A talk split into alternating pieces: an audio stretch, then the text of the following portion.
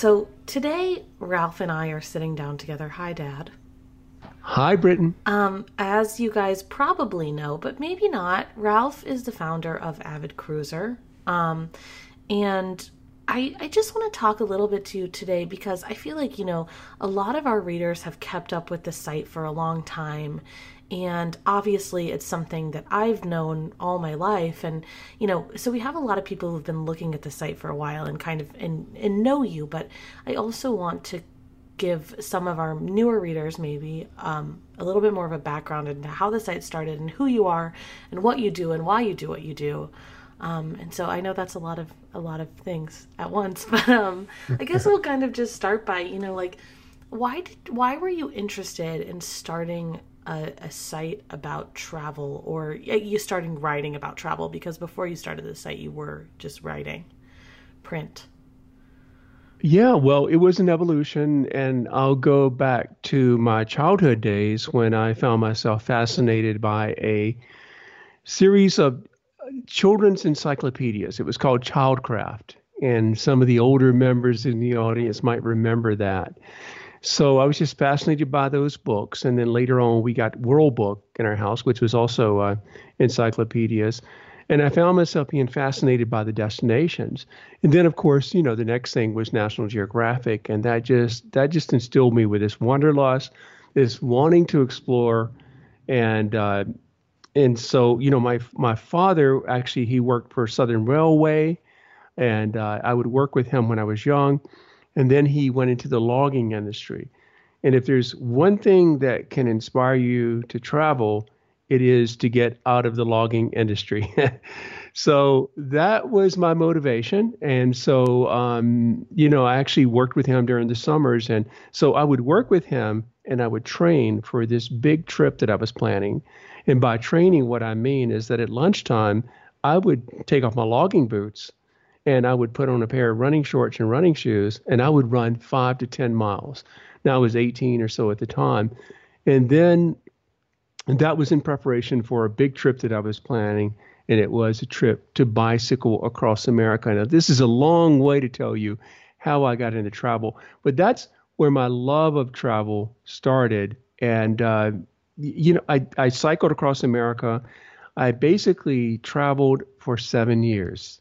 So, you know, my, my I told my father, I said, I'm just going to ride across the country, get this out of my blood, out of my system, and then I'll come back and we'll resume logging. Well, once I rode cross country, it was 40 days across. Once I got across the country and had this wonderful experience, I was like, there's no way I'm going back. And I called him to say that, um, Dad, I'm having a great time. I'm going to continue up the West Coast and then back through Canada. Well, six months later, I returned back home.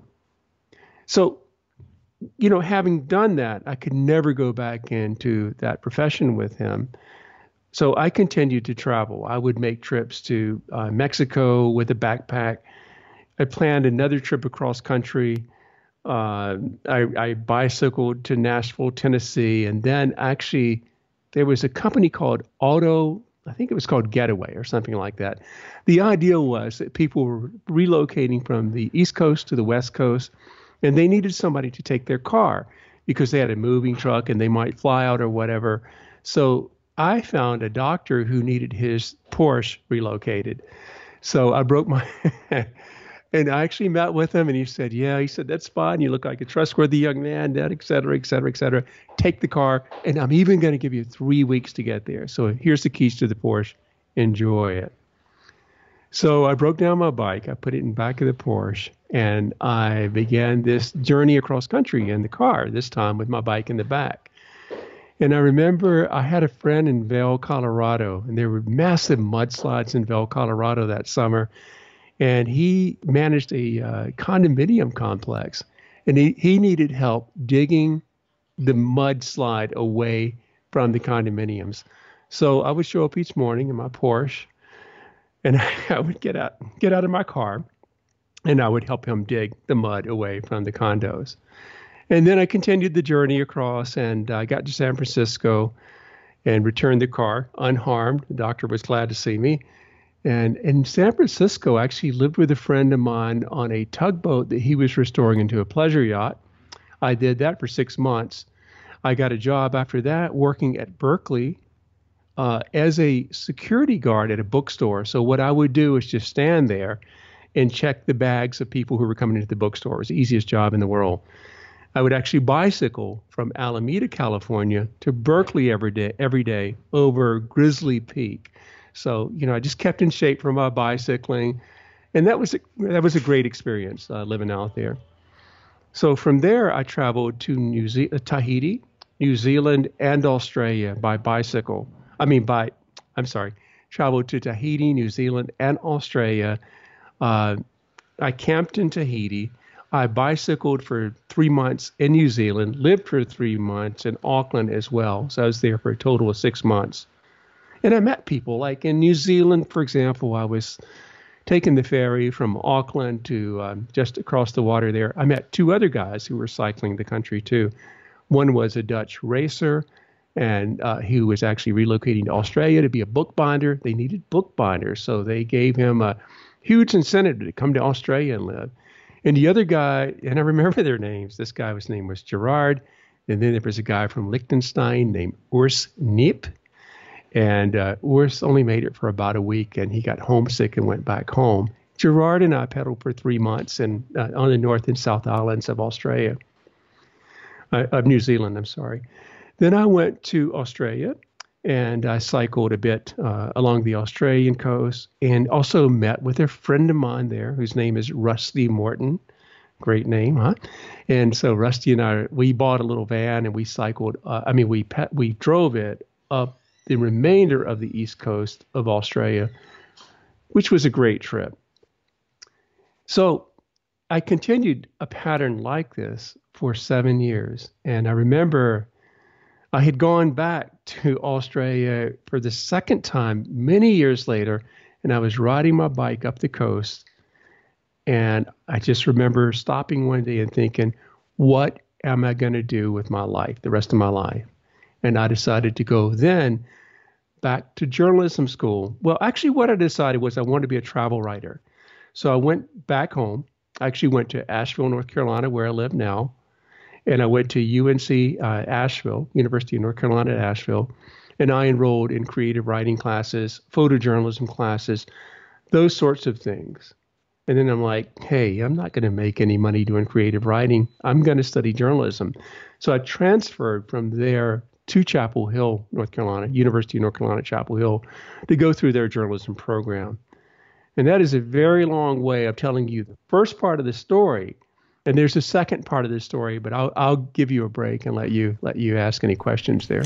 Okay, well, when I'm listening and not talking, that's enough of a break for me. Um, you know, my I think that it's it's so interesting, and every time I hear this story, I feel like I learned something else that I didn't know, and there's always parts that are added in, um, and so it's interesting to hear this. But just hearing you talk about this and and how you kind of gained this this love for travel. And I loved the part of the story where you said and I told my dad I'm just going to bike to California from North Carolina. Like that's just going to be the the short task of the day.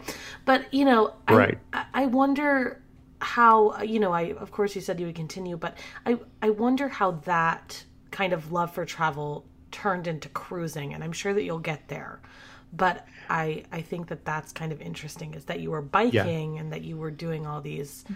and driving yeah. and then and then you started cruising. So you yeah, keep going. So yeah, so if I just want to say right up front, if I had had it my way, if I could have chosen any path that my life would have gone on, it would have been to stay in biking. It would have, and I bike every day now. I just love it. It's so therapeutic. It's enjoyable. I, biking is wonderful. And I think that I would have started a company kind of like Backroads. That would have been my dream to start a company like Bike Backroads where I take people out bike touring and that sort of thing. But when I graduated the University of North Carolina at Chapel Hill, I was walking down the hallways there at Howell Hall, and I remember looking at a bulletin board and seeing a job posted at Pace Communications in Greensboro, and they were looking for somebody to work at a travel agent magazine, which was called Asta Agency Management. The year was 1990. I was 32 years old because I'd started school late because I'd been traveling. I went down to Greensboro and I interviewed, and I got the job.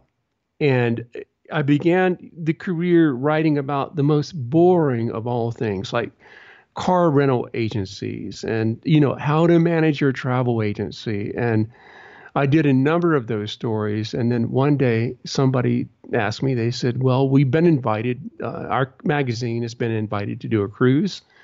Would you like to do it? And I said gladly. And I knew nothing about cruises back in those days. And it's hard to believe. I, yeah and so that was 29 years ago so I went on the cruise and I loved it. And one thing after another, just I, you know, they we liked the story you wrote about this cruise line. Well, you go on our cruise line and write about us. And so it just sort of snowballed. And uh, that's that's how I, you know, I started cruising and became sort of started becoming an expert at it. In 1995, I quit the job at Pace Communications along with the editor, Michael Driscoll. Michael and I launched a publication called Cruise Week. It was went out every week to travel agents and it was a big hit and it still it still runs today. And then I saw a need. Uh, travel agents were telling me we need somebody to write consumer content for us and create a newsletter and send that out so that we can send that out to our clients. And so your mother and I started that business. I did all the writing, she did the layout and design. It was a really tough business because you and your brother were young, you were 18 months apart, you were living at home, we were on these deadlines. And I remember at times being in the car on the way to FedEx trying to make a deadline because we were printing with the computer in my car on the seat beside me, burning a, a CD so that I could get the CD in the FedEx envelope and shipped off to the printer by the deadline, which was at 7:30, and I usually arrived at 8, and thankfully they were still open at night. So it was a stressful business. So we did that. We did that, and then um, then I, I started taking a little bit of the content online. In 1997, about the uh, Avid Cruiser domain, avidcruiser.com. At the same time, I bought the avidtraveler.com. My desire, again, was to be a traveler, not a cruiser. So, but it never happened because the Avid Cruiser just got busier and busier and busier. And the way it evolved, it just evolved into a website and then a magazine which was a really good magazine. We loved producing that magazine. And then in 2006 or 2007, it just became completely a website, completely a website. And uh, gosh, there were years where, you know, I was doing 10, 12 cruises a year there. It's just incredible once the website launched. Yeah. And you were, yeah, I mean, you were gone. You were traveling a lot when I was younger. Yes. Um, yeah. And I don't know if I, I know actually for a fact that you do not have a number, but that you've done so many cruises. And I, I think it's funny that you kind of mentioned that you were pulled into the cruise industry almost, you know, and that you were kind of focused on travel in general. And I think that you can see that in a lot of what you produce is that you do these port profiles and things like that where you're looking at other aspects of travel and, and how to get places. And, and so you can still incorporate that a little bit but it really did just turn into this cruise driven and focused thing. Well yeah. And another place that i think you know there's not only okay so travel encompasses so many things. There's a love of place there is a love of the exotic, of being in a place where you wake up in the morning and you don't recognize any of the languages that are being spoken, or what's on the breakfast buffet, or that sort of thing. And there's also a love of people. You know, there's a love of people. And throughout my career, I wrote quite a lot about people. And also took a break in 1998 to write about someone I admired very much, a man named Charles Kuralt and Kuralt was a uh, he was a reporter for CBS News. He did a um, he did 600 episodes of a, um, a nightly uh, or, weekly news. Well, it was nightly some, uh, but but it, it was called On the Road, and it was a Emmy-winning program that he did. And basically, what he would do is travel down the back roads of America and meet ordinary people doing extraordinary things. Well, Kuralt had this love of people. He was a masterful storyteller with an incredible voice. So he he had a love of people. In fact, when he worked for the Charlotte News in Charlotte, North Carolina, as a young man, probably 19 years old or so, he wrote a column called People, where he would just walk out on the street and interview the man on the street.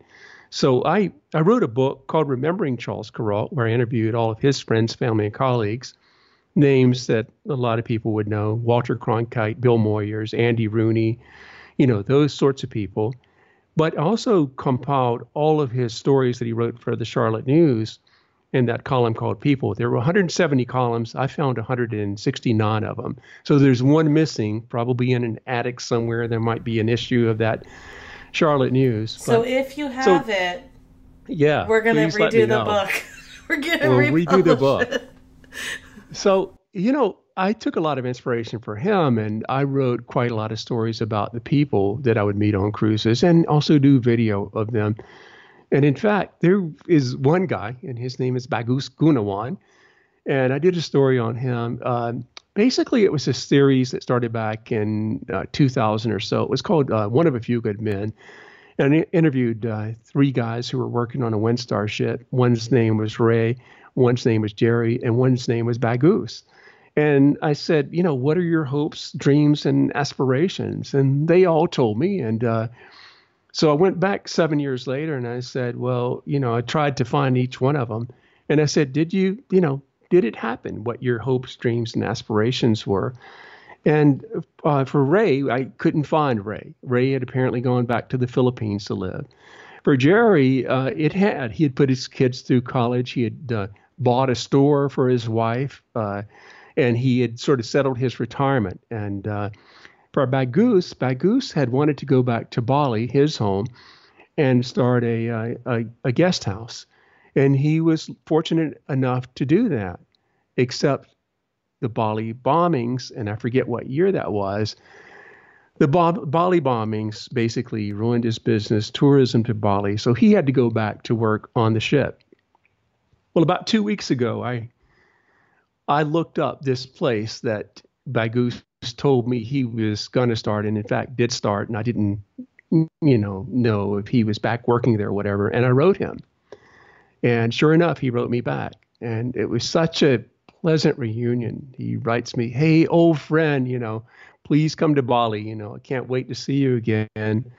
And he did go back, and he got off the ships, got went back to Bali, and he's running this beautiful guest house, this bed and breakfast that's like a mini resort.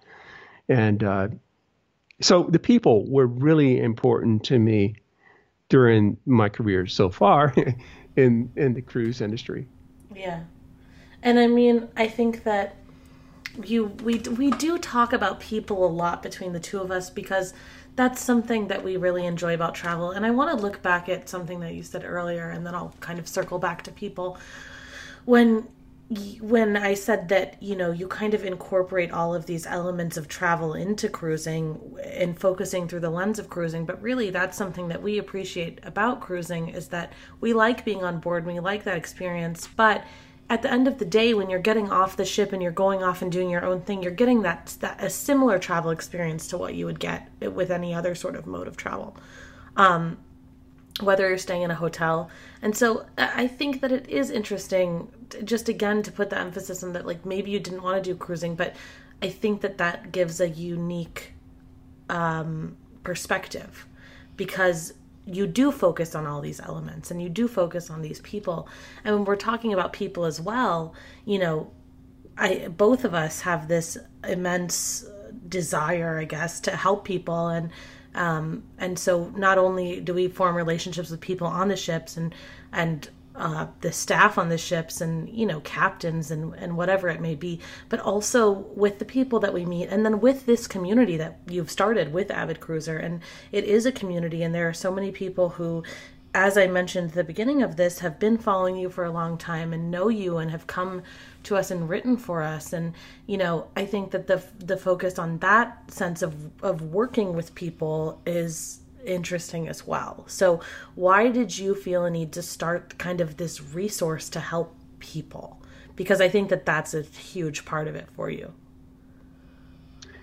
yeah well you know obviously um you, you, know, it became a way to make a living. It was very hard to figure out how to monetize. Uh, you know, the magazine was easy to monetize because you go to a cruise line and you say, "Will you put an ad in this magazine?" And also the, the, the sort of the uh, model for that was that the travel agents, travel agents, they would they would pay a subsidized price for the magazine. So they would pay a low price for the magazine we would produce it for them, customize it for them, and and mail it for them. And the cruise lines would, you know, they would put in money as well. So, it, you know, we didn't make a fortune at that, or else I might be retired. I'd probably still be doing this, to be honest. But but you know, we were able to make a living at it. So um, so that was the that was sort of the business model behind it. So the the the digital era, that was that presented its own challenges. Like, how do you monetize that? How do you monetize information that you're putting out? You know, because you, you can't really charge the reader for it. So, you know, how how do you do that? You know, how do you make money in the business? And it is a business. It costs a lot to have the the, the website, the servers, you know, the host for the websites. Just keeping up with the content, keeping it up to date. I mean, you know how you're beginning to see how much work it is. You know, what it costs to produce a video. I mean, it's incredible, you know, the amount of money you think about. You have to spend money to go to Europe and you go to a port and you're filming and then you've got editors and then you have to buy royalty free music. It's really expensive. Yeah. So the business model for that became, you know, I thought, well, why don't I just do what NPR does, you know, our, our national public television as well. Why don't I just go for sponsors? That way, I'm not. Um, and this was particularly true on the River Cruise site. Uh, the the avid cruiser has never been. It's never been a great moneymaker. We do this. This has been a passion project, really. On the River Cruise site, we were able to, uh, because they're small and they're not publicly held companies, we were able to go directly to the personalities, the owners of these cruise lines, and say, "Look, I'm going to start a river cruise site. Um, you know, we're to we're to be an advocate for your industry and all of this. And would you sponsor?" And then once, and the first one, I don't mind saying this, was AmaWaterways. Once they said yes, of course, you know, the others had to say yes because they all wanted to be a part of part of it that took away our our biases. I mean, naturally, you know, we've got uh, sponsors, so we might talk a bit more about them. But basically, it removed bias because we're able to report about cruise companies that aren't aren't sponsors. We don't have any real, you know, these companies are supporting us and they're pretty hands off. You know, they don't demand that we write this or that or that we write favorably about them or whatever. Uh, and and our, if you look at our water levels page, I mean, there's a lot of Negative a lot of people comments. talking about who yeah who they like and they don't like and all this stuff. And you know we you know we're just running a you know the idea has always been like let's provide the resources to help people make informed travel decisions. And I don't say cruise, I say travel decisions because this is travel. It's not just a cruise to me. And, and this is going back to what you said earlier. Uh, I feel like that you use the cruise ship, you know, the big ships are like a floating resort, the small ships are like a floating boutique hotel. But it's your it's your duty to make it the type of trip you want to be. And for me, I'm going to go way back to the bicycling. When I'm on the rivers, I'm cycling. I'm cycling so much that I have made cruise companies mad because I didn't write about their shore excursions. I wrote about the great bike trip I did, one of the best days I've ever had, cycling from Passau to Linz. And I and so but you have to make it your own. You have to make the trip your own. You can't have this FOMA, the fear of missing out. You've got to have the JOMA, that the joy be, of missing that out. That would be FOMO. FOMO. Yeah, thank you. The fear of missing out. Out. I was doing the German fear of missing out. Uh, or, but you've got to have the JOMO, the joy of missing out. So you just make it your own and don't feel like you're going to be, you know, missing something. But anyway, I digressed a little bit there, but I think it's all the same topic. I think. Yeah, and I mean it is interesting to to hear your experiences, you know, on cruises and and the fact that you were able to do, you know, maybe the bike ride that you mentioned. I think that we really encourage that with our readers as well, and you do talk about the joy of missing out, and you know, kind of being able to use your your cruise vacation to suit your own needs. And that's something that we talk about a lot. And I think I use that saying maybe too much is that, you know, I want to help you create a, a cruise that's going to work for you and you're able to kind of customize it to suit your needs and i think that that's kind of the end goal here is for yeah. us to be able to help people do that it is so easy to get stressed especially on a river cruise when you have a lot of excursions because they're all paid for and unlike the ocean cruise industry, where uh, very few cruise lines, Regent, for example, includes the excursions, not all of them, but some, and Viking as well will include one.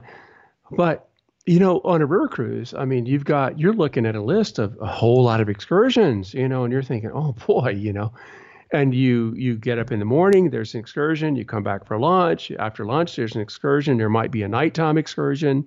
You've got your bikes out there. You feel like you need to go ride those to gym, et cetera, et cetera. It's easy to come back home exhausted unless you just adopt this mentality like, I'm just to like make this my own vacation. I'm going to do what I want to do. I'm not going even though there are 10 shore excursions offered, I'm just going to, you know, I'm just going to go ride my bike and sit in a cafe along the river you, you have to you have to do that you know to avoid getting stressed out sometimes it's easier said than done when we are not the ones paying for these vacations because yeah. I do think that a lot of the times, okay, well, anyway, we're getting off topic, but I do think a lot of the times that when you're paying for them, you do feel a need to do everything because you've paid for it. Um, yeah. But yes, I and, mean, and that is something that a lot of people probably don't know or need to understand. We do talk about this on the site you know, we're always the the way the cruise industry works with the media is that we're always invited either on press trips or we're invited on what they call individual press trips when we'll go on a ship for the purposes of a review. And we try to disclose that everywhere in every article. Uh, but and I know I disclosed it on the site that that's that's the way we work. Now sometimes we have to pay our air.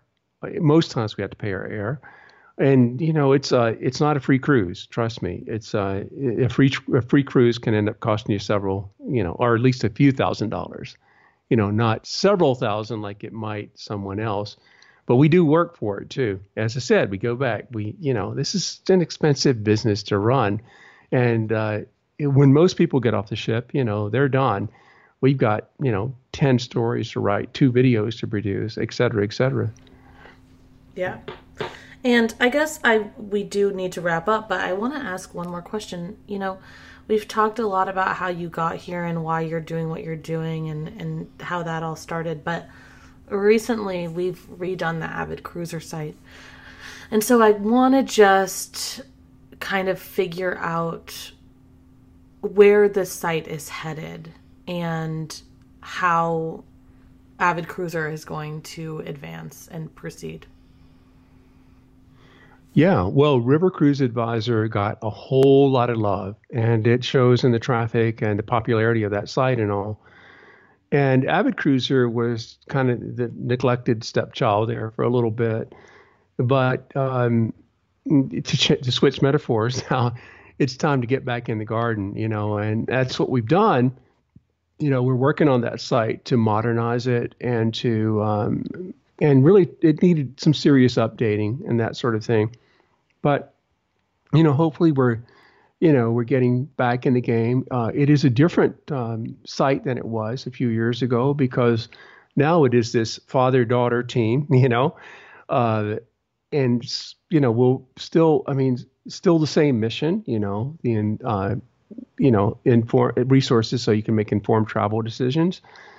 but and still personal stories. You know, that's what people they they tend. They seems like they enjoy our experiences. You know, that's what they want to know. Um, so I'll be doing. Well, this may have aired by then, but you know, I'll, I'll be doing a Galapagos cruise, and we're gonna we're gonna do more, you know, more cruising so that we can get people what they want. Yeah. Basically. Yeah. So take time to look at the new site as well because you just made a video about how to choose your cruise and all that. So there are a lot of good resources over there. And equally as important, tell us what we're doing well and what we're not doing well. It's, yes, we, please. You know, we we rely on the community, as you say. Yeah. Well, thanks, Dad. I guess next week will be my turn for you to interview me. I don't know that I'll have Yeah. as much to say. I did not bicycle across the United States, but um, But there you is did still your first time. cruise. You did your first cruise when you were nine months old, so you won't remember that. But uh, I will prompt you along with that story. Well, Dad, I just want Eh. to tell you, I'm gonna take a little bit of time off work because I'm just gonna bike to California. Yeah, well, you're not in the logging industry, so I know you'll be back. Okay, thanks for joining me. Okay, thank you.